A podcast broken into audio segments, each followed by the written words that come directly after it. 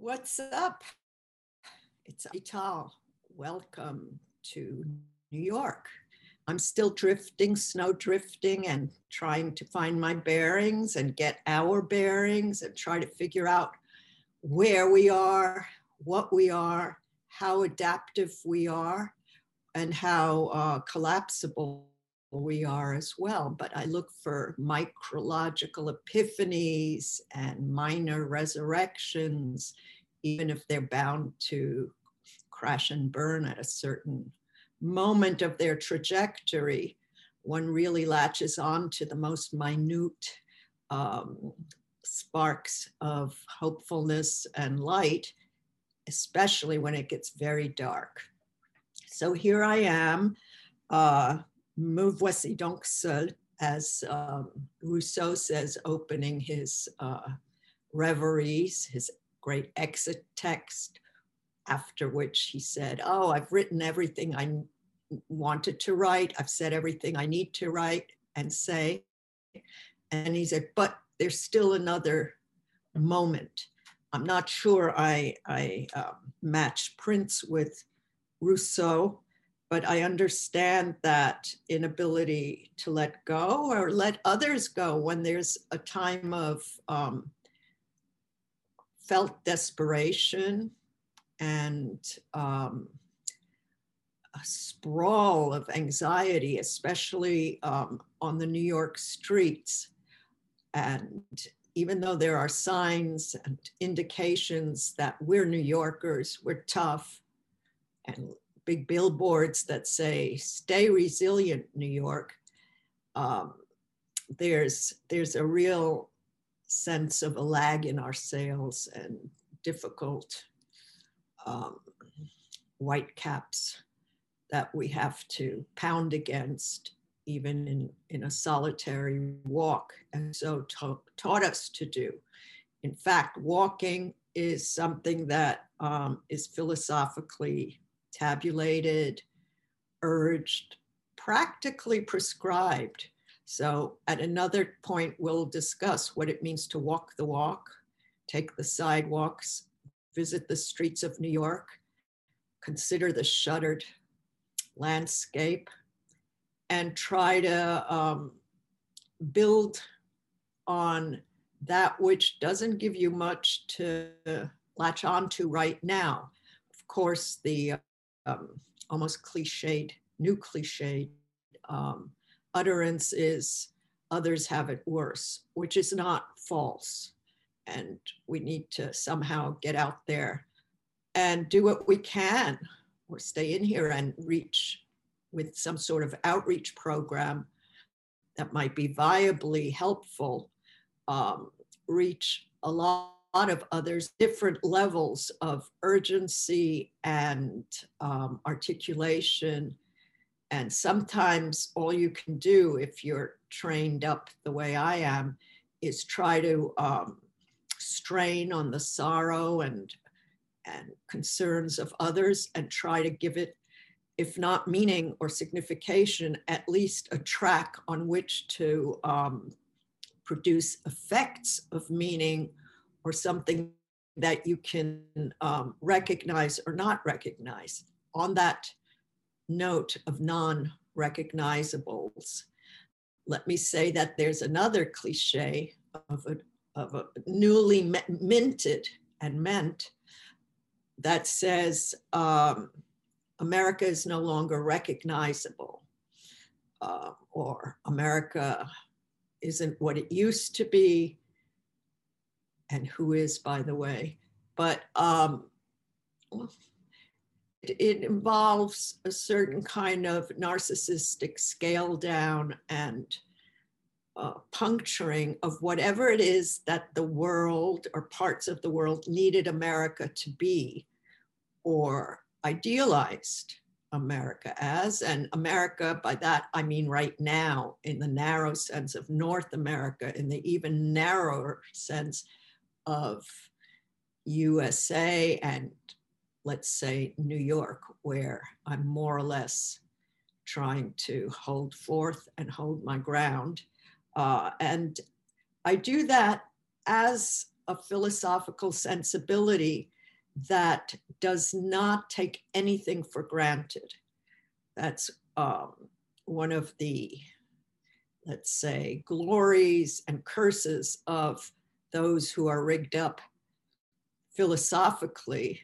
They have to probe every utterance, every word, every piece of ground or inch of land that they think that they've gained or earned the right to stand on conceptually, and then it's taken from you, or um, somehow you're made to teeter or topple or crash and burn. And in many programmed and also um, almost arbitrary ways. It depends how you're going to philosophize, whether in a Nietzschean way with a hammer or in other ways of, of um, recuperating the losses into a system that um, uh, can derive interest and dividends from a losing streak or a bunch of shrapnel and shattering uh, quasi events. So, one of the recent uh, launches that we've heard is that America doesn't resemble itself. That's a Gallicism. That's how the French uh, might say, I don't recognize you. I don't know who you are anymore.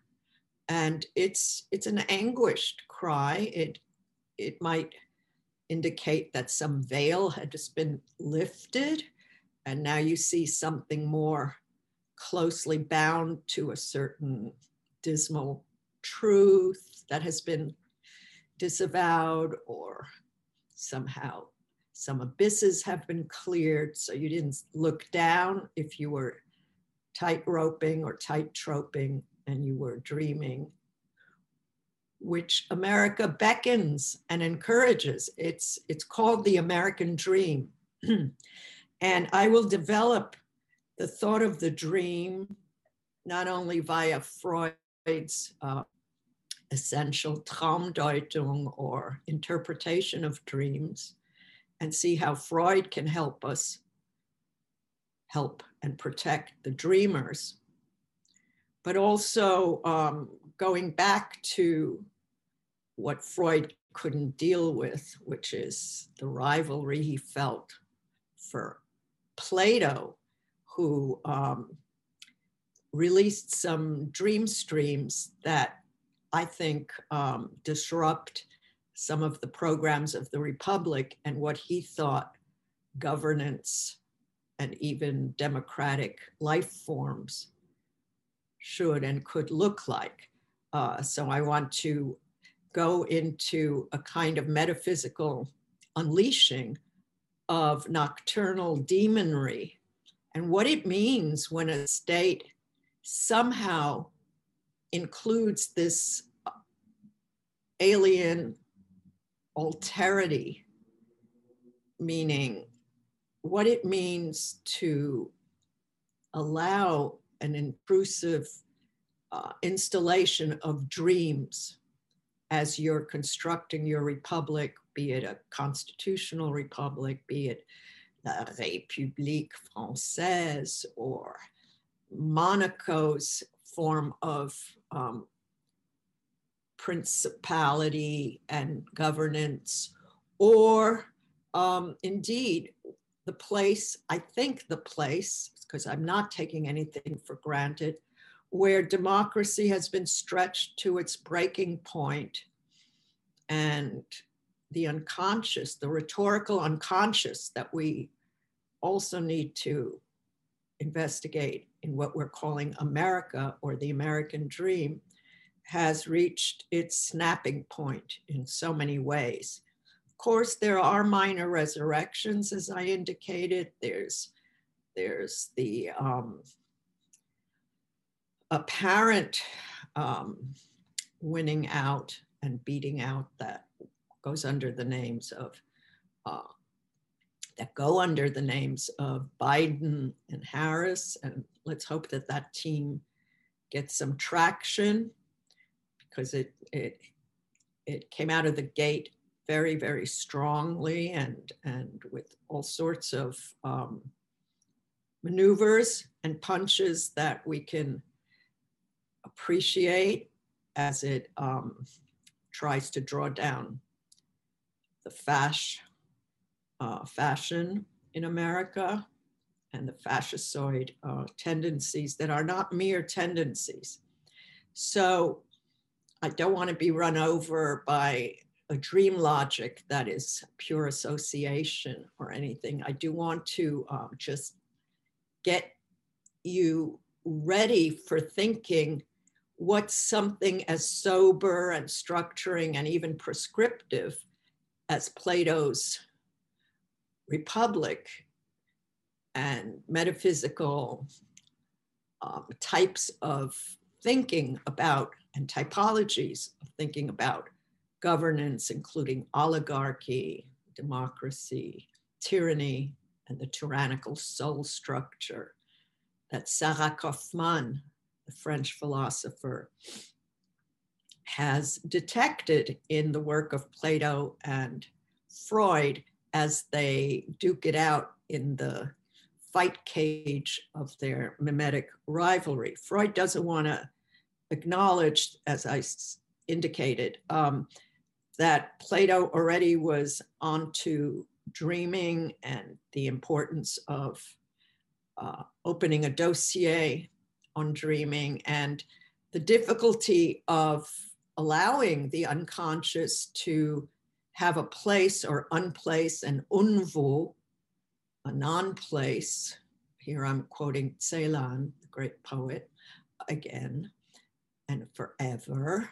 Um, once you open a dossier of dreaming, a dreaming citizenry, you allow for all sorts of trespass in the nocturnal um, expanse of the ancient night of a kind of Las Vegas omerta or secrecy. What happens in the night stays in the night including all sorts of dreams of illicit desire, parasital um, success, um, incestuous um, romps, uh, all sorts of murderous um, and libidinal upsurges that are usually considered absolutely verboten, prohibited, as you know. So Plato counts on the citizenry um,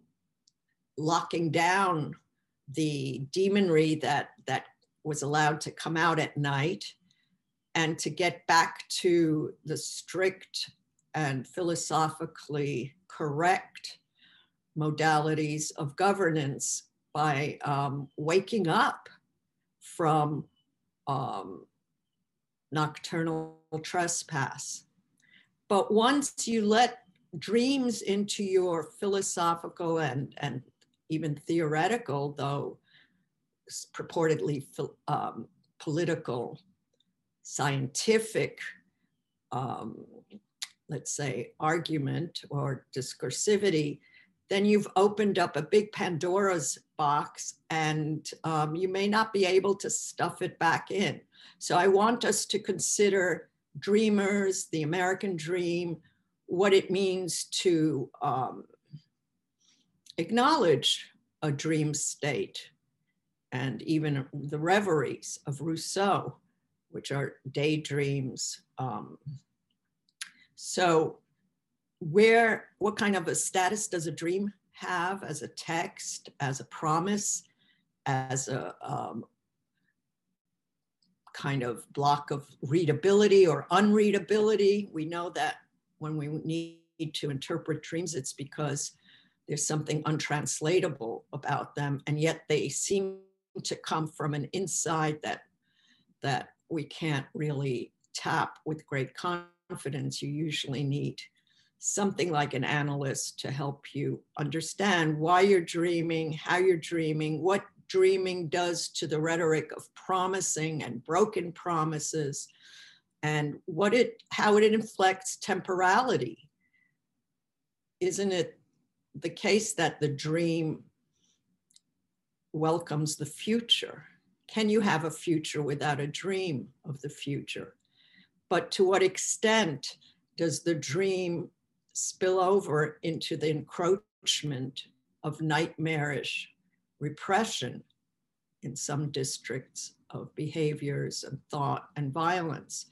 There's no state without some shudder of violence, and we're not, as philosophers, going to avoid that. We're going to get closer to those fires and signifiers. So when I say I want to get our bearings, it's also because via Heidegger, um, when you want to produce commentary of a highly thoughtful um, flavor, I'm I'm laughing at myself. Really, is that what I'm doing? I'm trying. That's my uh, what Kant would call a regulatory ideal. Um, so it's what I would like to think I'm doing. So when you're um, working on something in the form of commentary, so philosophical, theoretical, even speculative thought, or what Heidegger prefers, he doesn't consider himself a philosopher. He thinks Nietzsche was the last philosopher, and he um, is is a thinker, and um, that's something that we we will consider later on. But comment in in German of the sort, the commentary that he um, modeled for us in his thinking about the great poet Hölderlin um, is an Erörterung, which has Ort in it. So it's also a place. It's a comment, a place, a site, a locus. And the French always ask um, what situates your speech, your, your thinking, your writing, how do you situate it, which also has to do with something like Erörterung. I'll say it too quickly because we would have to take a close up on what Heidegger means and why the Ort, the place, the emplacement, the um, land, even all of that uh, needs to be considered as not something that we really understand or own or appropriate easily or even have um, and can handle. So um, I'd like us to consider where are these places and especially with the, uh, the um, scientific, technological um, grid work that we're inscribed in, or the Gestell, which is a major kind of paraconcept that Heidegger has introduced to us. And recently I wrote an article called The Gestell from Hell, um, meaning America and what it has been to the European monitors of thought and what it, um, how it um, operates or self-destructs as what we call last time and will continue to see as a philosophy. What does America mean, uh, not only in terms of um, the tenuous and difficult to grasp um, nearness of dream language or logic, but what does America mean to um, poetic acts and philosophical thought. So it might not be a referential America, meaning the kind that you could designate on an empirically secured map, but it might be that I'm talking about a dream, a collective dream that is um, going down fast and has some floatable quality still, and we're not really invested in the Phoenix aura of a return or a comeback, even though those are American um, terms. And and wish fulfillment that we want to be attentive to because when Nietzsche read America, he was all about uh, the way you can switch up identities and the possibility of a comeback and the dream of um, non substantial uh, entities that get to change up in, in, in great um, rhythmic, proud, um, kind of solar storm ways that he that he appreciates so much. So I will see myself in in um, the way we approach America in philosophy and poetry and literature as a tugboat, helping these texts to dock in America, remembering that Kafka wrote his novel called America with a K without having stepped foot in America, of course, but nonetheless, he figured the Statue of Liberty, a gift from the French, as everyone knows. Um, he figured the Statue of Liberty as rather than holding a torch or a light, as holding uh, um, a sword.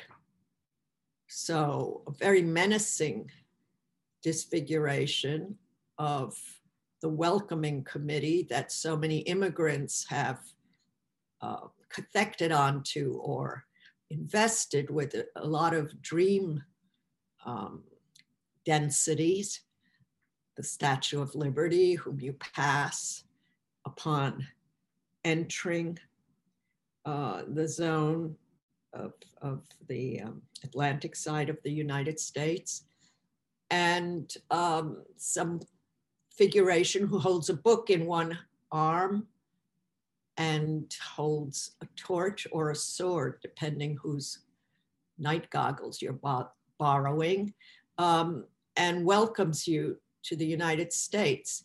When I was a little immigrant myself, I had a kind of crush on her, the Statue of Liberty, because um, I just liked her crown.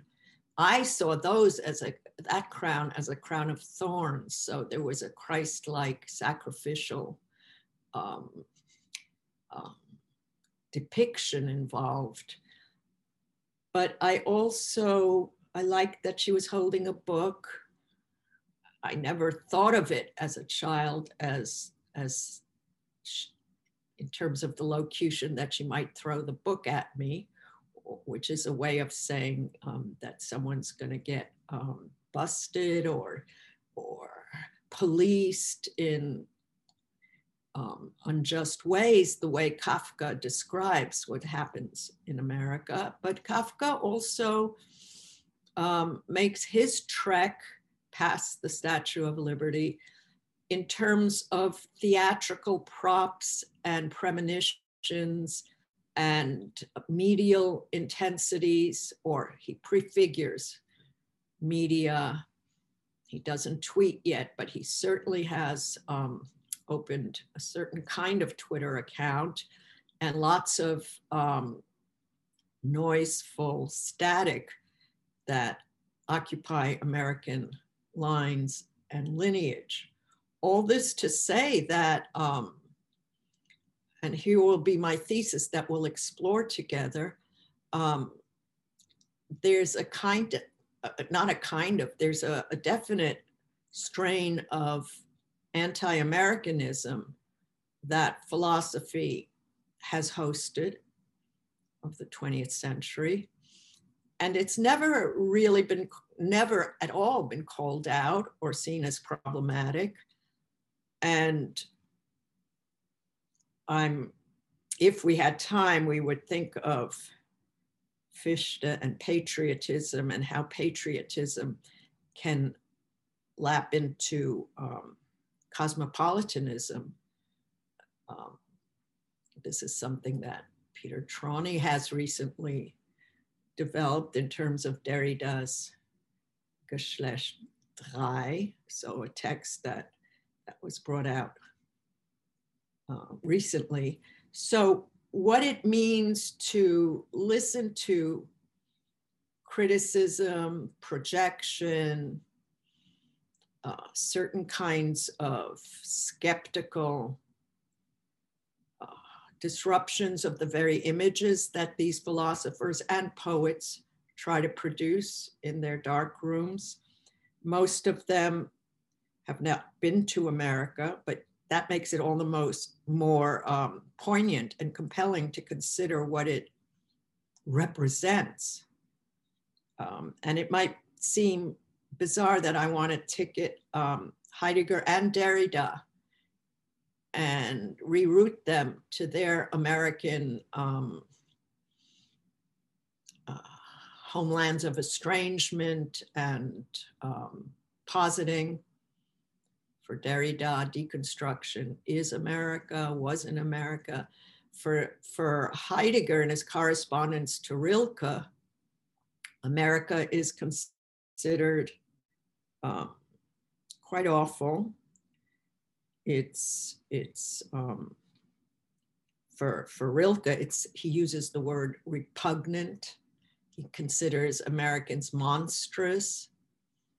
So this is before um, Trumpf or Trump, his name, his German name used to be Trumpf, uh, before he, his roots and boots returned to America. So I'm going to try to see how America and Germany collaborate in certain philosophical ways on, on pumping uh, a kind of warped uh, relation that that um, I hope makes more sense as I slowly develop this. Um, Laurence Rickels has long ago indicated that California has absorbed many Germanic tropes and tropologies and, and beams it back at Europe. So there's not only a reciprocal rendezvous of, of great ambivalence and mistrust, there's also a relation that's almost generational and parental, which is why I earlier brought up parasital dreams and um, you know America as an offshoot or offspring of the European um, imperiousness.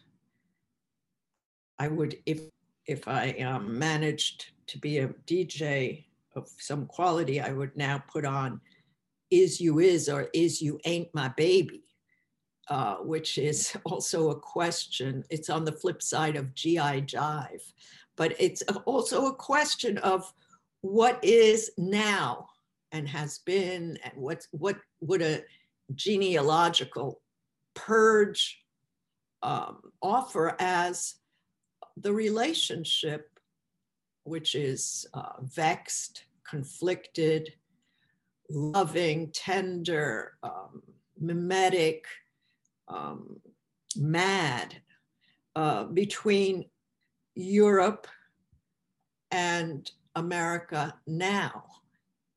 Um, it, it doesn't go as far as breaking up families as it did for Benjamin Franklin and his son, who um, wanted to maintain his position as a monarchist, you know, that was uh, a thorn in the side of Benjamin Franklin, of course.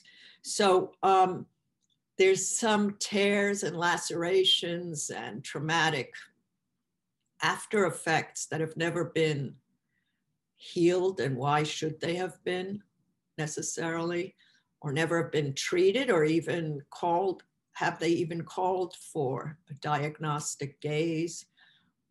They certainly haven't been laid out in a clinic of, of thinking through speculative historical breakups and reappropriations and false memories or disturbed um, insomniac nights or nights of um, deep dreaming of what it was that connected and disconnected and continues to um, hammer out certain kinds of plans for Europe and America on levels that are rhetorical, unconscious, but also um, very empirically retrofitted and fitted to um, discursive inroads that many people have made. I'm I'm on the job to look for uh, to put on my shit detectors and look for what's um,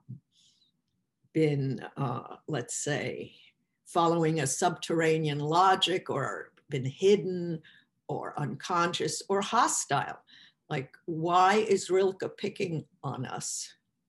I say us as a Weltmensch, uh, a Goethe coinage, which is a person of the world, a citizen of the world, we would say in English. So, um, why do Heidegger and Rilke have um, shit to say about America? And I, I ask this, um, maybe my tone could have been softer on pianissimo. I ask this sweetly and um, innocently almost, to the extent that any philosophical sensibility can be innocent when you're looking for dirt you know, and what kind of dirt does America provide for the Europeans? Sometimes it's fertile soil, but it's certainly not uh, Boden. It's uh, there's a homeland sickness that we can consider, and also a secret uh, credit account or bank account that America borrows from. Because to what extent is America um, dependent on European uh, approval ratings and um, and ways of, of configuring the world that we do and don't share, assuming a world can still be um, summoned up or conjured or imagined here. That's another question that we've addressed in prior podcasts, the shattering of worlds. So, um, to what extent has um, European poetry and philosophy needed to dump on America in order to pump itself up? And then it has a borrowing system. And of course, there's reciprocal movements of um, spitting on the other and the decision to change French fries to freedom fries, which might arguably be the same name in some districts of, political philosophy. So, uh, what's going on in this fraught and rich and um, also disturbing relationship? Who's evaluating and judging whom? what kind of um, systems of acknowledgement and disavowal help us to read ourselves. Now, when I say ourselves, there's a million quotation marks and lots of irony loaded up because um, I, as a Nietzsche baby, am um, affirmatively disenfranchised. And as a Hannah Arendt scholar, I also embrace in, in her way those aspects of my fragmented history and Bildungsroman as um, a pariah being. And so um, this also is something that Heidegger has um, taught us about, which is being not at home.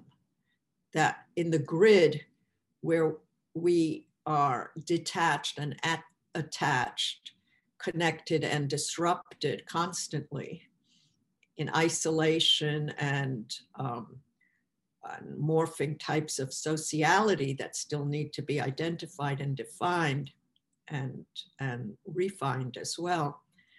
We're not at home. And that was what America offered for Rilke and Heidegger and poets such as Lenau from the Habsburg places of Hungary and Vienna, um, a, a kind of modeling of being not at home, being um, bounced and evicted and, and on one's own in ways that for Nietzsche deserved great affirmation and applause because it's not easy to live that way.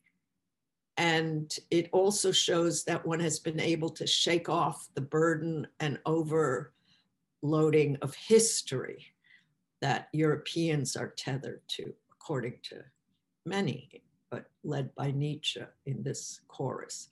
So we're going to think about where we are, where we're going, how the pandemic has linked and dissociated us and made us think about who and where and what and we are and how that has been blown up in a way that can be deplored and mourned and also affirmed without ever losing sight of the tragic edges of social injustice and, and dis- disturbances and sheer destruction that the figure of man has or the anthropos has wrought. So that's our project. I'll also have guests to come and talk to us and with me and past me. And I look forward to continuing what I feel I can contribute, which is to mess things up, shake things up, and um, and be speculative philosophers, which is with you, which is what the times call for in a very urgent and serious way.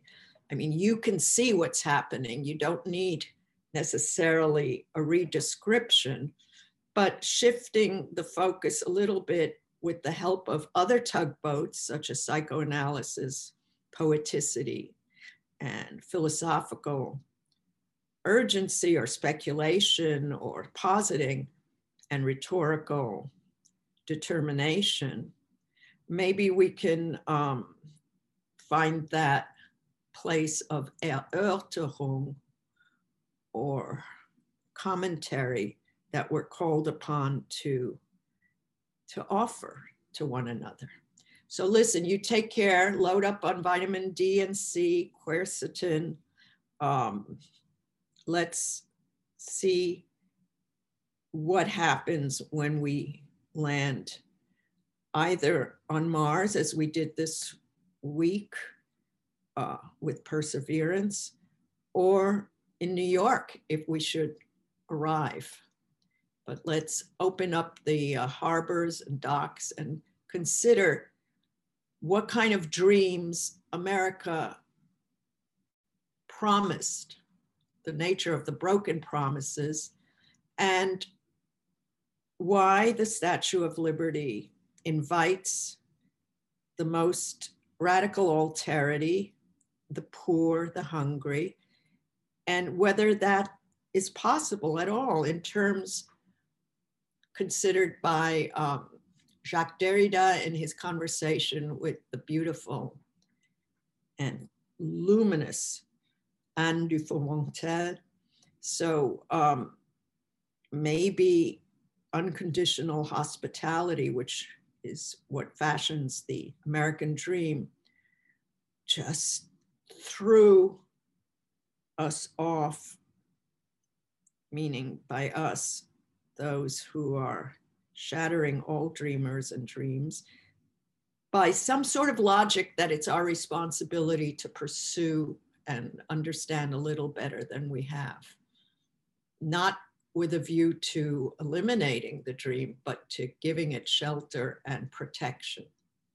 All right, take care and be safe. Thank you.